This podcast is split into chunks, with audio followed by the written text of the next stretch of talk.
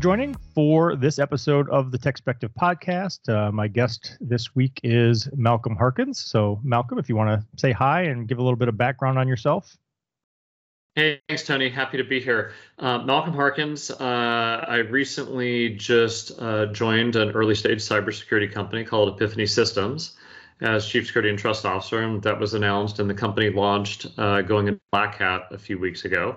Uh, prior to that, I did 15, 16 month stint at an early stage web application security company in doing similar things, Chief Security and Trust Officer.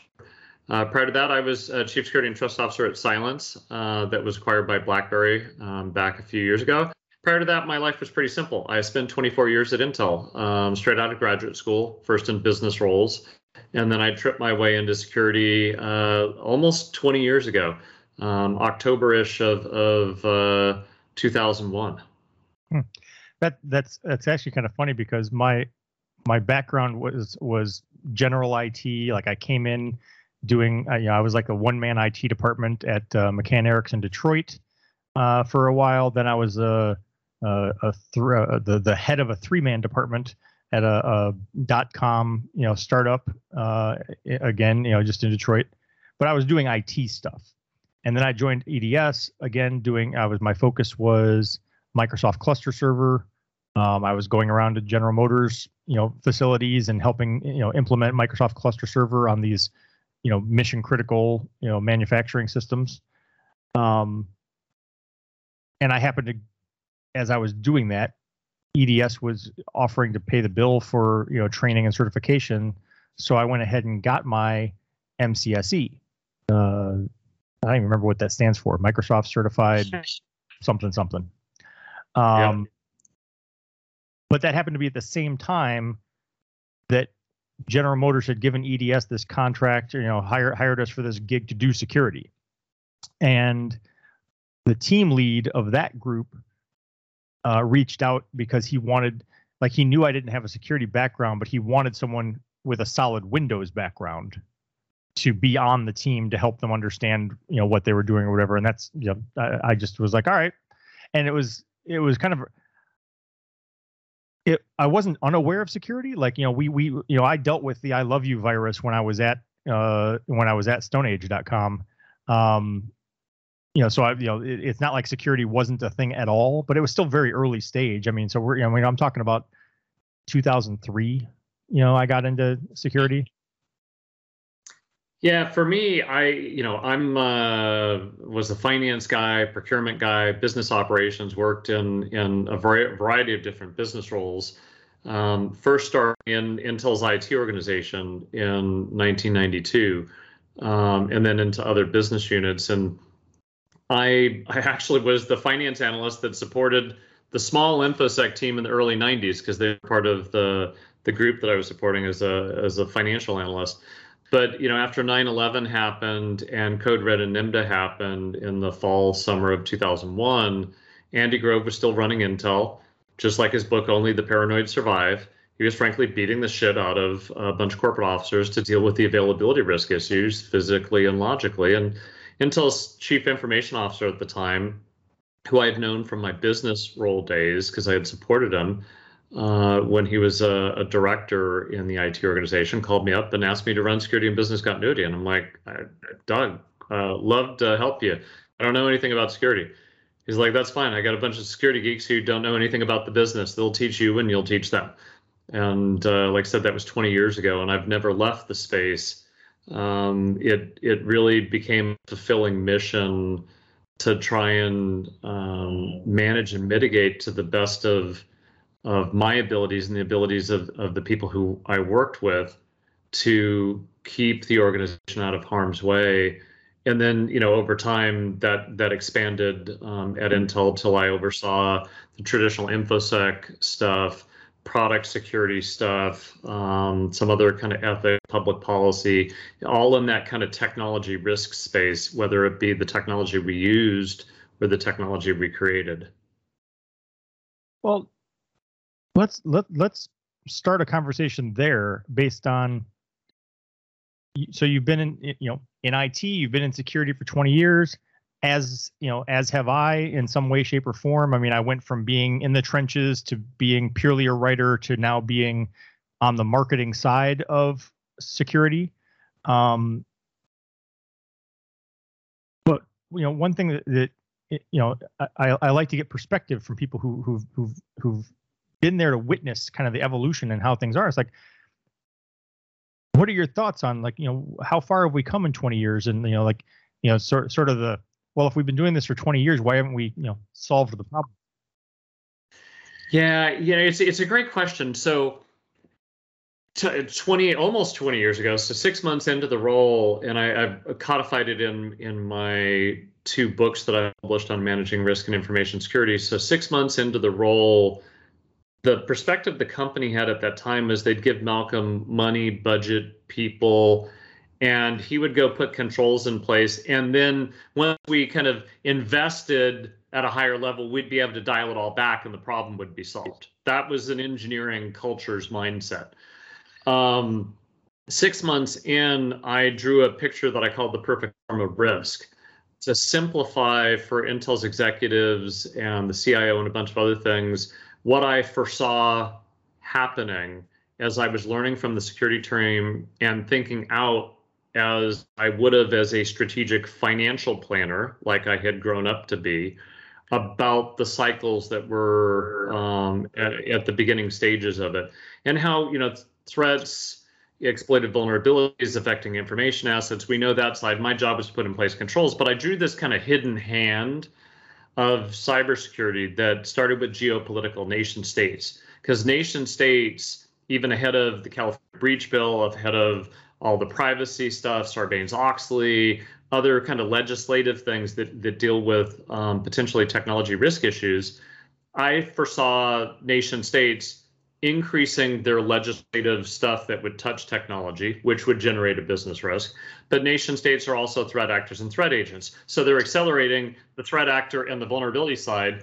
And then I foresaw the conflicts that arise that as I was putting more controls in place to get more assurance that Malcolm was Malcolm, his device was his device, uh, what he was doing and where he was doing it was an appropriate thing to do, that I'd be gaining, gaining more behavior and identity information on users, which would then potentially run afoul to the privacy legislation that I start started seeing. So I drew this this picture that I that I called the perfect storm of risk. I saw this confluence of independent yet interdependent things brewing into a cyberstorm of information risk. And the other critical component to all of this is information assets don't stay static. They're constantly changing, they're updating. The innovation and the usage models and the form factors continue to grow. And Intel was at the heart of that creation, right? From silicon to um, computing and all of its different forms. And I'm like, look, this is a growing thing as IT continues its urban sprawl. And then that's going to fuel vulnerabilities just because you can't eliminate them, right? You, you, know, you can't eliminate risk. You can do a good job of of mitigating them and preventing them as much as, as possible, and then you know reacting to them when they occur. But I but I drew this perfect storm of risk. Now, my my my moral compass told me that that my obligation was one to understand that that Rubik's cube of risk as it would grow and morph and evolve, and then bring to bear the right capabilities to lower risk um, and manage it for the company. And and so I, my perspective is, uh, unfortunately, I was right, and I think we've had this growing perfect storm of cybersecurity risk. Then the question becomes, why has that occurred? And I think there's a couple um, reasons for that. One, on the attacker side, we've made it too easy for them to attack. And and obviously there's incentives to do it because you you can you know finger point and say well i didn't do anything and and cybercrime would evolve and all that stuff. So there's the threat actor side of it. But when you get back to the technology creation technology management side of it frankly we've all done a, a crappy job of mitigating and managing those risks technology companies and even non-tech companies that that create technology have done so without adequate security development lifecycle and privacy by design. Hence, we've had growing vulnerabilities because people have done a sloppy job. And then on the internal management side for IT and InfoSec, we've done a crappy job of of managing you know hygiene and identities and stuff like that. And then the other aspect of the whole thing is the security industry's done a shitty job. In in some cases the security industry has continued to sell and promote the use of of capabilities that don't sufficiently manage and mitigate the risk. Why? Because the security industry has a profit motivation to sell stuff. And in some cases sell stuff that doesn't work. Because if they can make money on it they'll sell it. Well so all of that great answer. Um, I was going to say, I I I ask that question, not not every podcast, but I ask that question somewhat often, and it's a it's a fairly loaded question because you know there there's also like because because my my my I, I've had people ask it, you know, so I've had people come to me and be like, all right, you know, why why why why do we still have all these vulnerabilities? There's all these you know there's a breach in the headlines every single day. There's a ransomware attack every single day like what are you doing if you've been doing this for 20 years and all this stuff is still happening? And i'm like all right well if if i was dealing with a static world i would accept your argument. If if if it was the exact same technology and the exact same threats as 20 years ago then yes it would be inexcusable for me to not have figured out how to solve that. But it's not. It's constantly evolving and, and as you pointed out constantly growing IoT wasn't a thing 20 years ago. Now there's billions of devices out there. Um, you know, just the, the the the just the expansion of the volume of devices and users who are on the internet today as opposed to 20 years ago. And you know, social media didn't exist 20 years ago. Um, you know, so so a, a lot changed and and it continues to change. And and as you pointed out, on the one hand, a lot of organizations and and and and you know a lot of companies do a really bad job of thinking about security at all and developing it into the into the product in the first place um, especially when it comes to iot um, yep. but even when they do e- even if a company does it right it's not going to be perfect. There will still be vulnerabilities and so, you know, as long as long as we keep making new technologies, there's going to be a new new new frontiers, and the attackers, for the most part, are fairly creative and innovative. At least some of them. I mean, some of them, you know, barely know what they're doing, and they're just, you know, hiring, you know, they're they're hiring ransomware as a service to, to just to get the job done. But the ones who are who are actively finding new ways, you know, like they're basically just as Intel or Cylance or Microsoft or whoever have to look at the market landscape and figure out how to evolve and adapt to stay at the front of that that market landscape the attackers are running a business the same way. And the attackers are running a business where they say oh Cylance is now doing this this and this. How do i get around that? You know what, what what's my what's my attack vector to bypass that that protection? And so it's a constant like you know cat and mouse game and while i understand the frustration of some people to say well why why do we have to deal with this? Why is this still such a big problem? All the things you pointed out i think i, I think are true. Like if we if we could handle some of that building security in better handling the you know identity and access management better all of those things it would vastly improve it. But it's never going to go away i don't think. Yeah just no, I, I agree. It's a journey with no finish line. Um, but you know, when I have that discussion come up, again, the simple fact of the matter, physically, logically, logically, heck, even in financial markets, you can't eliminate risk, right? Even holding cash, I still face risk, risk of inflation, right? Um, right. So every way in, aspects of life, you can't um, eliminate risk there there was a, a lady that I spent time with, Glynis Breakwell, who wrote a book on the psychology of risk that uh, um, I had talked with her when I was working on my first book. And and there was an aspect of her book that I thought was really salient, um, and it was written around physical risk, but I think the same attributes apply in, in the logical sense. Risk surrounds and envelops us. Without understanding it, we risk everything. Without capitalizing on it, we gain nothing. Right? A business is in place to take risks in order to make money. Right? Um, a business has a lot of externalities that it can't control financial market pandemic uh, you know a bunch of things employment um, you know, physical events, a storm, a flood, an earthquake that can disrupt supply lines. But a good business manages and mitigates those risks so that regardless of externalities and things that are uncontrollable in the environment, they still survive and thrive and make profit.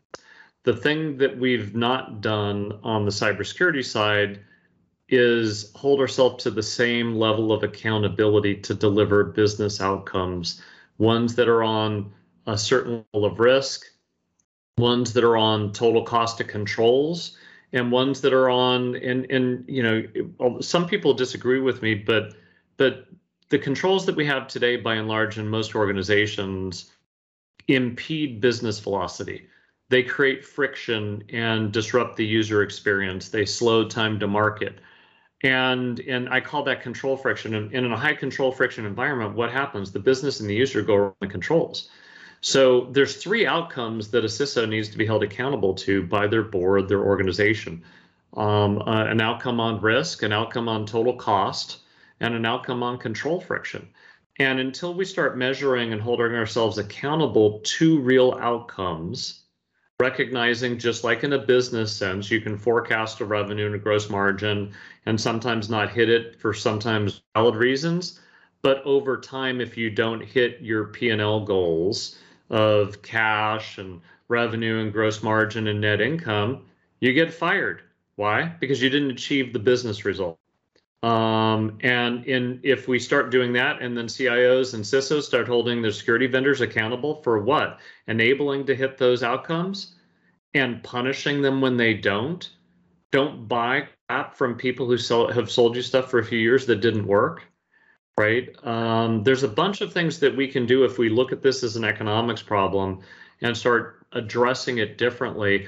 And then the other thing that you mentioned about vulnerabilities, well, I agree you can't eliminate being vulnerable, but I also believe that the hyper focus we've had on vulnerability management, on the one hand, while good, on the other hand, is distracting. There's a difference between being vulnerable and being exploitable from a component that's vulnerable to an exploitable path that creates the catastrophic material and significant event.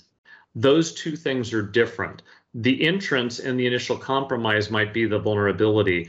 But the problem is we're not looking at the exploitable paths between that point of compromise that that may be vulnerable that we might never never be able to fully mitigate holistically through the daisy chain of all those steps and paths and connections and identities and all that stuff to something that creates the oh shit moment. Right. Um, and and I think again, if we start saying we're we have to do vulnerability management and all that hygiene stuff but we've got to look at the attack paths we have in our environment find out where that pivot point of exploitability is and take action on that. If we do that we'll be able to demonstrate a real risk reduction and better prioritize our focus which will lower our costs. Right. Yeah i mean I give you know from from my perspective, the, the, first time I heard this this sort of angle on it was from uh, George Kurtz when he was uh, at McAfee. Um, but I had a conversation with him, and we were talking about like Microsoft Patch Tuesday vulnerabilities, and he was the one who enlightened me to say, well, okay, you know, Microsoft comes out with the thing, and they say, well, this is a critical vulnerability. And that's helpful for you to understand okay well what does this mean kind of in an abstract but you have to have the context of your environment. You have to you know like maybe it's not critical to you. You have to figure out well what systems is it on? What other mitigating controls do you have in place? Is it even public facing? And and prioritize accordingly. You can't just take microsoft's word for it and say okay well they said it's critical so that's our top priority. I, no you're totally right. But the other challenge we've got is we also can't necessarily rely on on on the individuals in our company because it's a highly manual effort. Microsoft says this, the press says that. Um, you, you pull a team together and they argue on their differing perspectives, and we all have a bias, right? The data we pull from a particular system is biased. The the uh, um, perspective that a, an individual that's worried about one aspect of security is going to have that bent and create a bias. So you, you know, and if you if you look at that, those biases create a misperception of the real risks. And if you look at the misperception of a risk as a vulnerability, how do you mitigate it? Diversity of perspective, which is why we need to have better instrumentation across our environments. So in a, in an automated, uh, effective, and efficient fashion, we can understand what the attacker's goal would be. And we can and and understand the attack path that exists so that we can actually then go look at that quote unquote vulnerability relative to the exploitable path to the significant event. And and and you you hit it right on the the head. It, the context matters. And and um, missing context means that we're going to have uh, um, an elusiveness to the truth of what's occurring or what could occur and what actions that we can actually do to manage and mitigate those risks. And and and then go okay broadly then time to context is also critically important because the faster we can get that context and know where we need to take action. In some cases, it might not be to patch the system, it might be to take two or three other actions in the infrastructure that breaks the attack path that leads from a point of compromise to you know the catastrophic event. Right. Which is a, a good segue because the, the the other thing i wanted to touch on was you you had alluded to um you know security vendors will continue to sell you tools that might not be the right tools because they have a vested interest in generating revenue which is true for any any company. And and the thing is i i've i've witnessed it firsthand because i've been at you know uh, cybersecurity companies where even as they have developed themselves better newer like more cutting edge solutions and they want to roll those out there's always this internal struggle with sales where they're like, yeah, but you know, we, we we're we're still churning renewals on our endpoint protection product, you know, and, and we're over here going, okay, but you know, we've now now we're doing you know MDR or whatever, we're going bigger than that, and they're like, yeah, but we need to keep selling this. And from the CIO CISO perspective, I'm reminded of there's a, a, a, story I had heard back when I was in sales and, and listening to Zig Ziglar, where he talked about, uh, uh, you know, the, the, the young couple and the, and the wife's making a ham and she cuts the ends off the ham. And the husband says, well, why are you cutting the ends off the ham? She's like, I don't know. My, my mother always did that. That's just how you make a ham. And he said, I don't think so. So they called the mom. They said, well, why do you cut the ends off the ham? And she said, well, my mom did it. That's just the way it's done. That's the way you make a ham. So they called the grandmother and they said, "Well, why did you cut the ends off the ham?" She said, "Well, our oven was only so big, we had to cut the ends off the ham in order to make it fit." And you know, so that whole story is just saying, "Look, you're just doing what the what was previously done because it was previously done, and you're not actually stopping to think about, okay, is that still the right thing to do?" And I feel like that that applies to a lot of the legacy tools, like the things that that I was deploying when I was in the trenches in 2003, 4, 5, 6 of just antivirus on the endpoints and you know i've got my firewall i've got a spam filter um, you know maybe some intrusion detection intrusion prevention type tools running. And it's like you know those things served a purpose then but they don't really fit now at least not without something to tie them together something to weave them all together because you need the you need the bigger picture. And i think and i feel like each one of those tools uh, and I, you know, I've used this recently is the, you know, the hammer and nail analogy. You know, it's like your antivirus software only knows how to see viruses. Everything, everything is a virus, or it's or it's not a threat. Um, and and each tool kind of has its own biased perspective, and so you need you need an overarching tool that can see and connect the dots and say, okay, yes, but if you take this and this and this, and then we can see the whole attack chain and and and tie it back to here, you know. And so it's like a very long-winded way of saying, yeah, we need to figure out how to get corporations how to break the cycle of just renewing antivirus endpoint protection because that's what you've always done. Yeah, well, and there's a whole mess of categories. There's, uh, you know, and again, legacy tools, legacy perspectives, uh, and then to some extent, I, I experienced this at, at um, Cylance as well. Compliance regimes, in many cases, also perpetuate a dated architecture, a dated uh, approach to controls.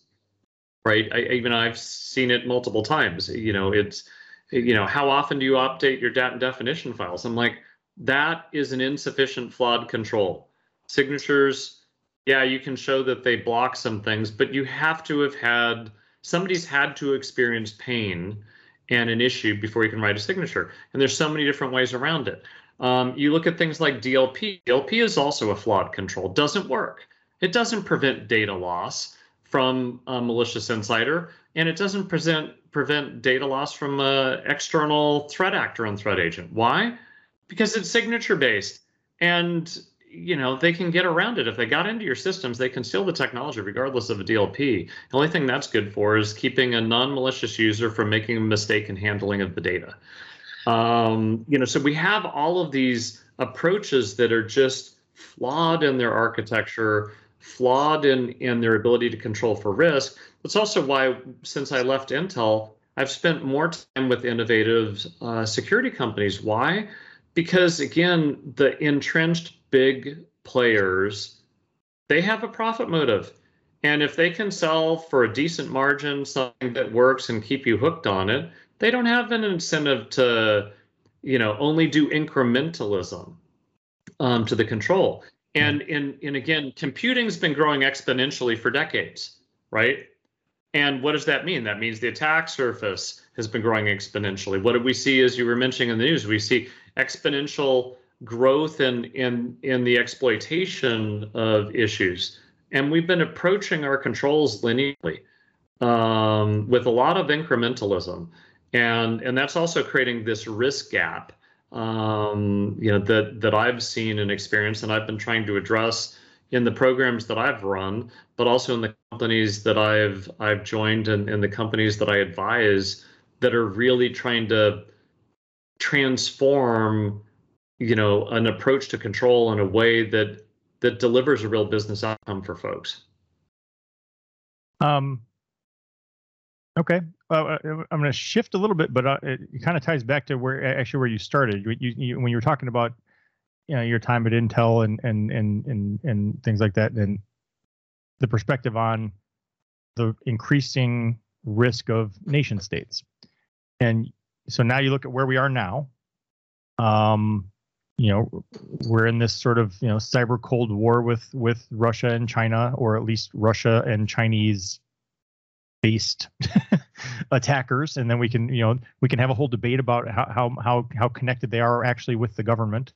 Um, but you know, but that's going on, and so so nation state attacks are a bigger deal.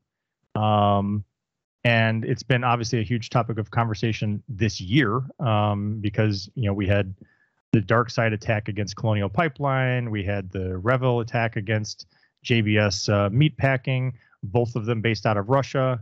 Um, you know, we've had the uh, the Hafnium attacks uh, that were exploiting the Microsoft Exchange server vulnerabilities out of China, and you know, so when Biden went and met with the the you know G7 or whatever. You know that was a primary topic of conversation was how do we how do we deal with this? You know what what are we what are we what is our response?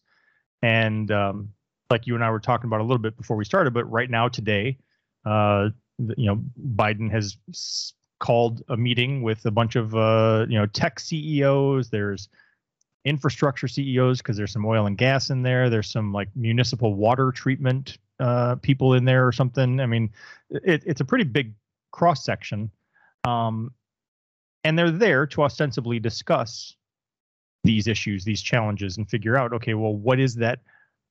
What do we do as a cybersecurity industry, and what is the public-private partnership in this? How do we make that work? Um, but then the broader question becomes, you know, can we make that work? Because you know, like like you had mentioned before we started recording, you know, going way back to uh, uh, Bush Jr.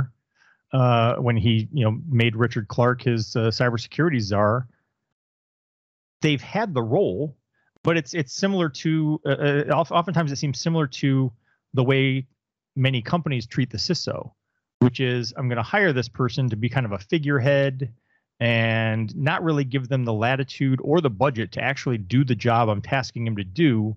Um, but then I'm going to hold them responsible as the scapegoat when things go wrong.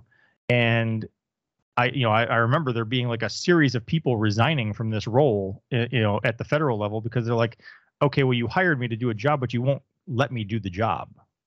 Um, so the question becomes, okay, so you, you have all these CEOs, they go sit down with Biden, they come up with a plan, but then what? You know, who has the who has the actual authority and budget to make the plan happen? Yeah, you know, again, as we were chatting a little bit before we we started this, and I'll again share my perspective on it. I'd say by and large, for the past few decades, the cybersecurity agenda um, at, at, that kind of public policy level and in the various administrations over the past couple decades hasn't shifted that dramatically. Um, you know, some of the core tenets of of what uh, Richard Clarke and and um, the the Bush administration had started doing in 2001, 2002. Um, by and large, there's just been delta things to it. The you know, I'm supportive of the Biden administration approach. I think you know the people they have um, put in key roles uh, um, Chris Inglis, you know, former de- deputy director of the NSA, and who um, has been at the the NSA as well, and, and was put in place, uh, you know, to help uh, do some look at things post SolarWinds. Um, very very smart people, really know what they're doing, have an action oriented approach um, but getting back to this meeting, uh, you know, today with with a variety of companies, I think it's good that those meetings occur. The question is, what's the outcome of it?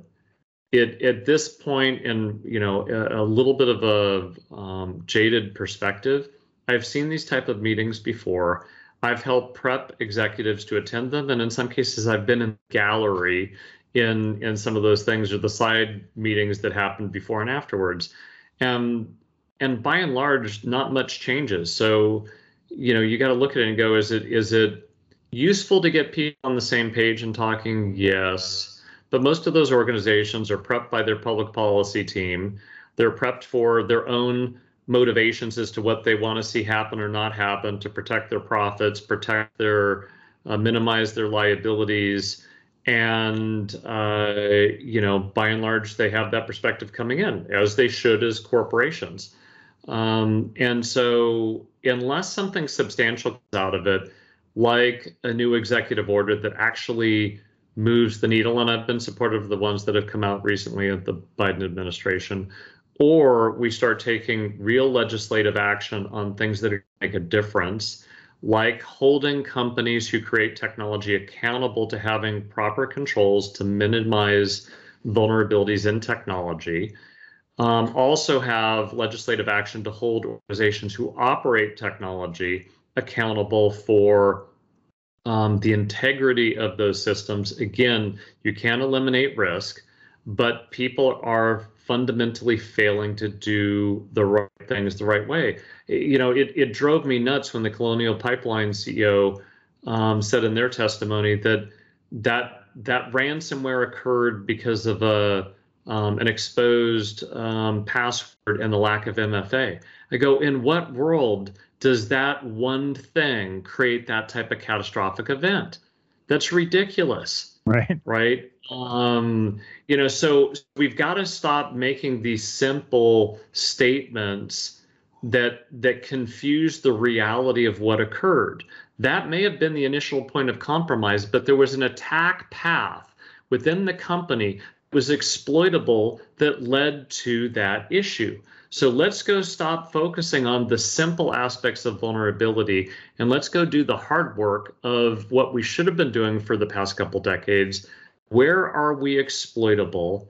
And what actions can we take to minimize that exploitability to prevent the material and significant events that are causing harm to our organizations, harm to our customers, and societal harm?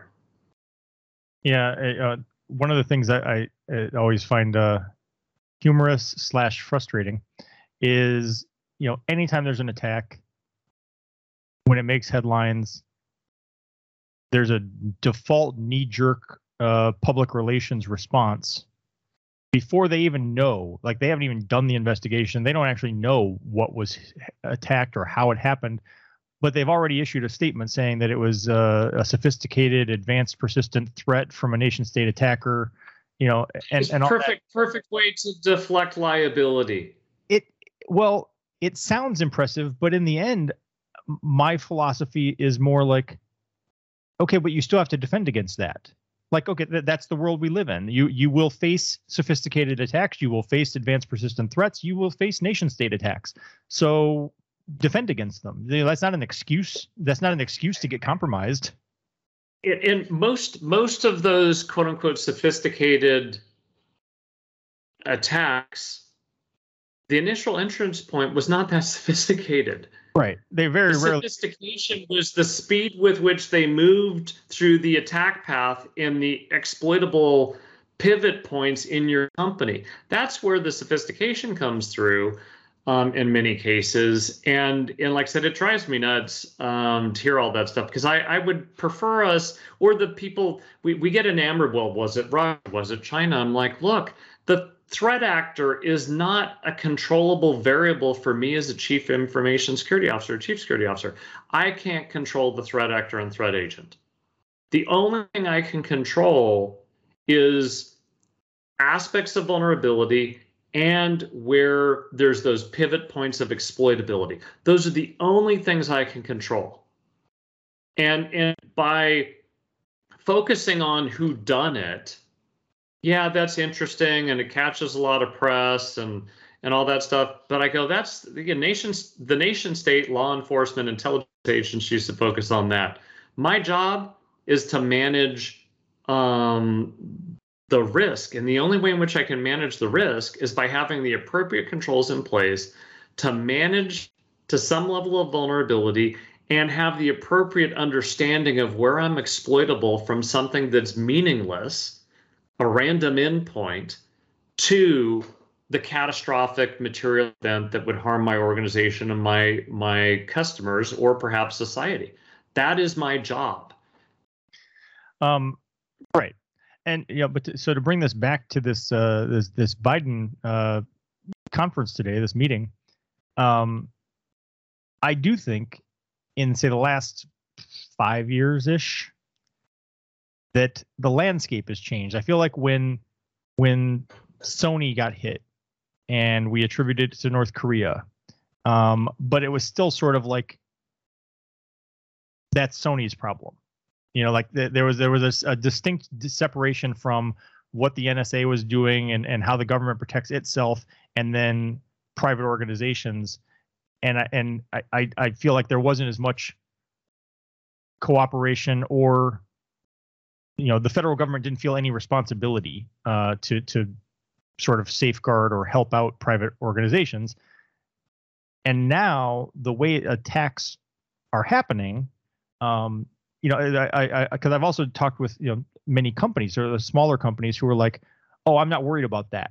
Like I, I'm I, I'm not Lockheed Martin, I'm not Raytheon, I'm not the Pentagon, I, I'm not worried about nation state attacks. And I'm like, okay, but that's not really the way the attacks work in a lot of cases. Like you know, they're they're looking for any attack vector, and you're you know you as Joe Blow company might be the way in because if you've got a trusted relationship with Home Depot and Home Depot has a trusted relationship with the Pentagon for some reason, they can get there. Um, so you know.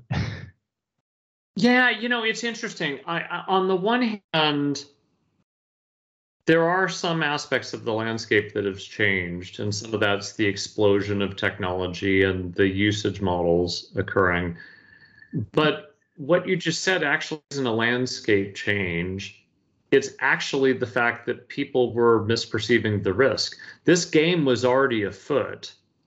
And people, getting back to my my initial comments of the misperception of risk, people were misperceiving the risk issues and so therefore didn't properly plan and prepare for them.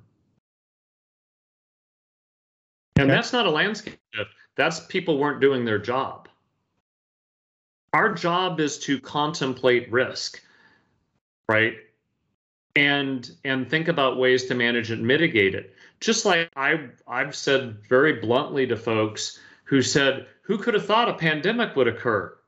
Well, let's see. That was a known certainty that it would occur at some periodic level. I was working on Intel's pandemic response in 2002 shame on you if you didn't contemplate that that would occur again at some point. And shame on you if you didn't have the proper um, mitigation in place to manage through it. Our job as risk managers we fail when we are not future casting the thing that could bite us in the ass and then doing what we can to manage and mitigate those risks. It's not that you can eliminate it, and you might not even be able to prevent it. But if you haven't at least contemplated it, you're you're going to be flat-footed when it comes to detecting and responding to it. Okay, that's fair. But what are your thoughts on trying to think of a, a, a situation? I mean, even even you know JBS, you know, meat packing. I mean, like it's not on the one hand i mean there's a debate to be made. I i i wouldn't think of it offhand as critical infrastructure but there but there's a there's an argument to be had of well you're disrupting the supply of food. That was a that was a significant source of food but it's yeah so so, it, so it's funny that you mentioned you mentioned it. So uh, an uh, an example that I've used in a lot of public speeches for a decade is an attack on the food and beverage industry. Because again, over a decade ago, I was having dialogue with peers um, when I was at Intel on how to have a conversation with your board on risk, and there was 10 or 12 people around, none of them for the tech industry, some financial sector, some consumer and retail and and stuff. There's a couple of food and beverage, and one of the peers, and I won't name them, it's like, Malcolm, you got it easy. You're in the tech industry, they understand this stuff. Um, my CEO and board doesn't care about cyber risk. And you know, again, while I was still at Intel, it may not have been 10 years ago, seven years ago, but still, cyber risk was on a pretty brisk pace still back then. And and I'm like, well, that's a problem with you, not a problem with your board. So we end up in a bit of a an argument. And I knew all these folks, and I'm like, look, let's just pause the arg- discussion for a moment. What's what could cause an extinction event for your business? What what is a such a substantial risk issue? Ignore cyber. What's a substantial risk issue that you have to spend uh, a billion dollars in ten years to recover the brand, or you're potentially going out of business? they're like, well, that's that's easy. Is the lettuce tainted, tainted with E. coli or is the hamburger meat? I said, okay, food safety, food and beverage industry, number one business risk. Yes. Okay, great. I said, "What's your what's um, what's your problem having a cyber discussion with your board?" And you're like, "What do you mean?" And I went to a board and I drew a supply chain. I said, "Do you own the slaughterhouse?" No. Okay, so freight on board from there to point of sale. Like, yes. I said, "How do you know that the food is safe?" Cow has an RFID tag on its ear. It's got dates and times of antibiotics, feed, birth date, all that stuff. It gets slaughtered. Half a cow gets wrapped probably in plastic stuck in a box, RFID tag, barcode, flows through there into a truck that has a refrigeration unit, industrial control system, a, a, a, um, a GPS tracker in the truck. It's like it goes to, into the store, and I, I walked through the whole thing. I was like, "How do you know your food is safe?" So the only way in which you know your food is safe is the flow of information from the slaughterhouse to the point of sale.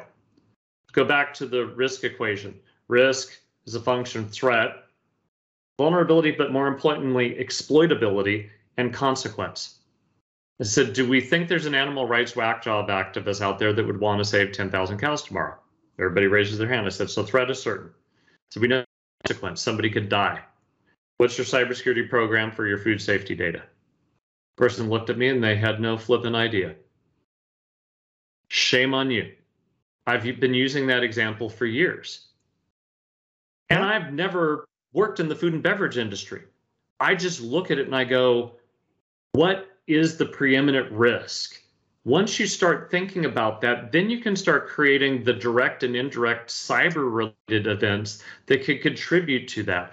That's how, as a finance guy, I started tying the aspects of enterprise risk that Intel had and how cyber would directly or indirectly contribute to it. And what I saw from 2002 at that time, the enterprise risk map, I'll be directionally correct, had 10 items on it. And there's maybe three that had direct or indirect uh, cybersecurity related stuff.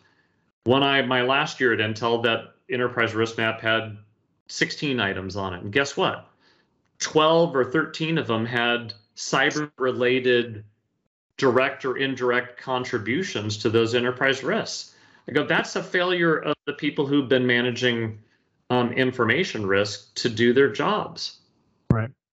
Um, so two things. Number one, I was going to say it is actually fairly impressive to me uh, as a as a consumer that when they do find, hey, we've you know we we detected there's E. coli in this lettuce that they are able to say, okay, but that lettuce came from that farm, and the, and and the the lettuce from that farm went to these distributors, and so they're able to like pinpoint, you know, which lettuce to pull off the market. But but imagine an integrity attack, and I shut off the uh, refrigeration unit in the truck as it's driving, and then send false information that it's actually cold, let it spoil and go bad, and then I turn it back on before it gets there and then people eat it and get sick. Right. Or I manipulate the data, right? So you could do an integrity attack across that supply chain of food safety data and kill people.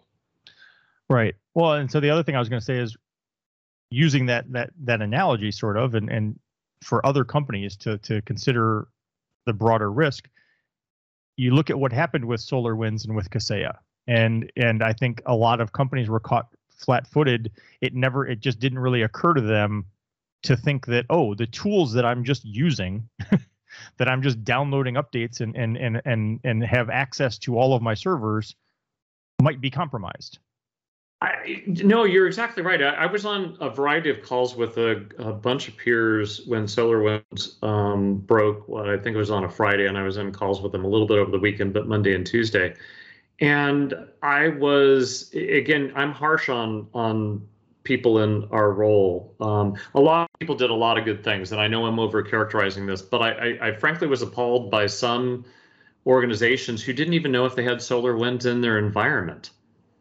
Um, and then I was further appalled by a few peers who who said that previous to that, SolarWinds was considered a low risk capability. I'm like, in what world is a systems management tool that's privileged access to your infrastructure potentially low risk?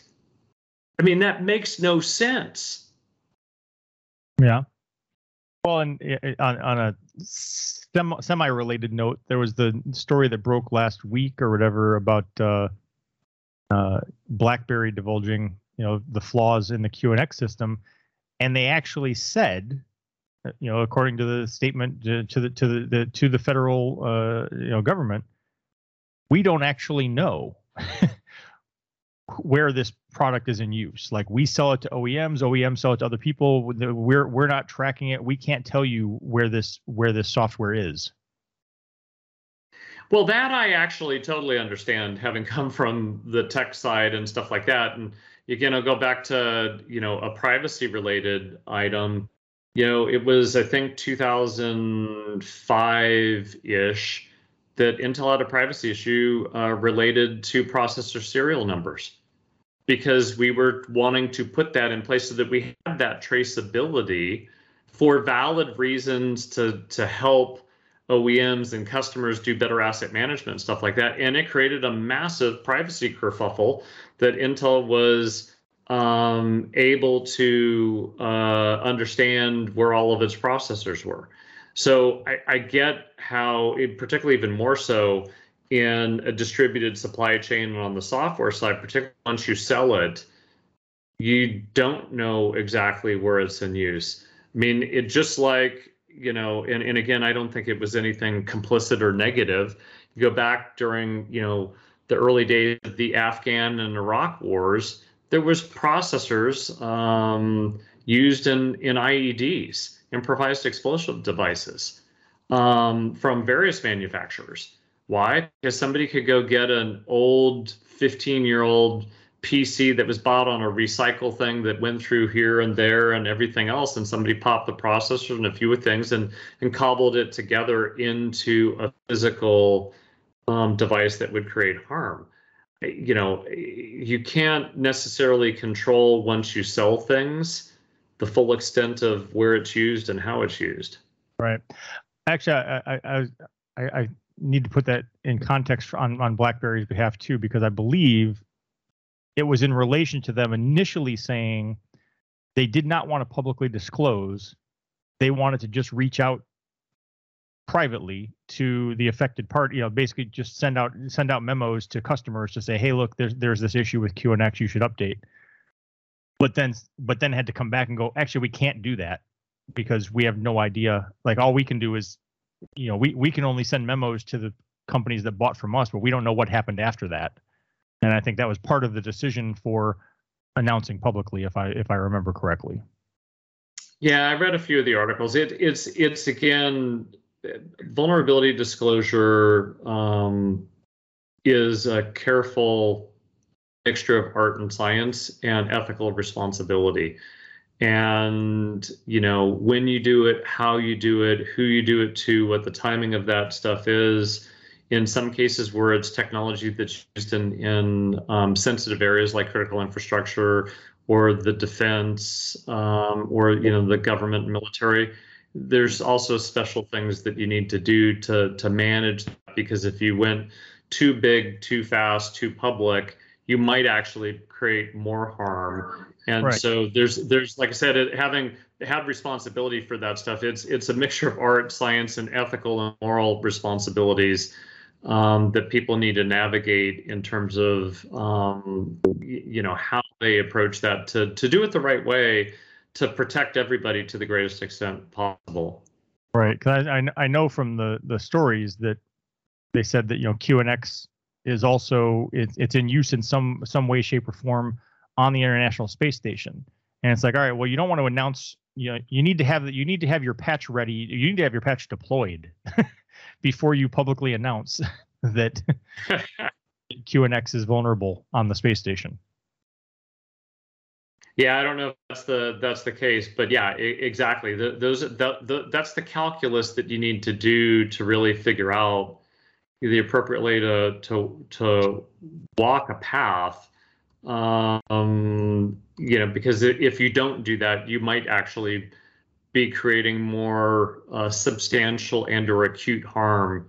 Um, you know, but it, it's it's just the nature of the beast of managing these things. All right. Well, I want to um kind of wind things down, but let me just give you uh, a, a chance to you know, is there you know a question you wish I would have asked, or any parting thoughts, or if you you know want to put a, a plug in for Epiphany?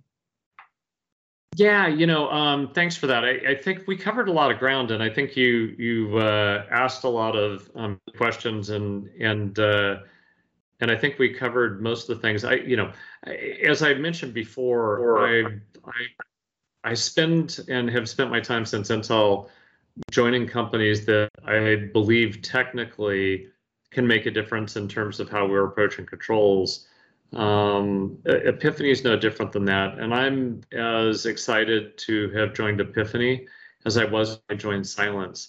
I think the opportunity to redefine how we're we're approaching certain aspects of controls our environment and transform our approach to risk management is substantial. So if you have any interest, you know, uh, check us out at epiphanysystems.com or you know, ping me on LinkedIn or Twitter and uh, happy to have a chat on it. Awesome. Well, thank you very much for joining me. Take care. Hey, thanks, Tony.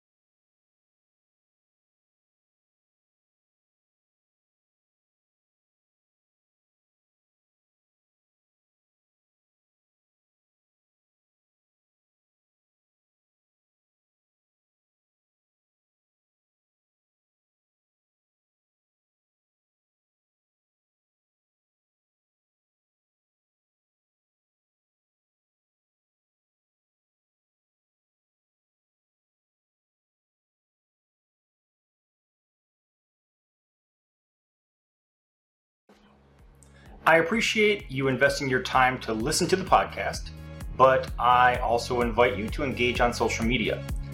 Uh, please go like our Facebook page and follow at Techspective on Twitter and Instagram. You can feel free to let me know what you like, let me know what you don't like, let me know if you love it, let me know if it sucks, and uh, let me know what products you'd like to see reviewed or what uh, questions that you'd like to see answered in future posts.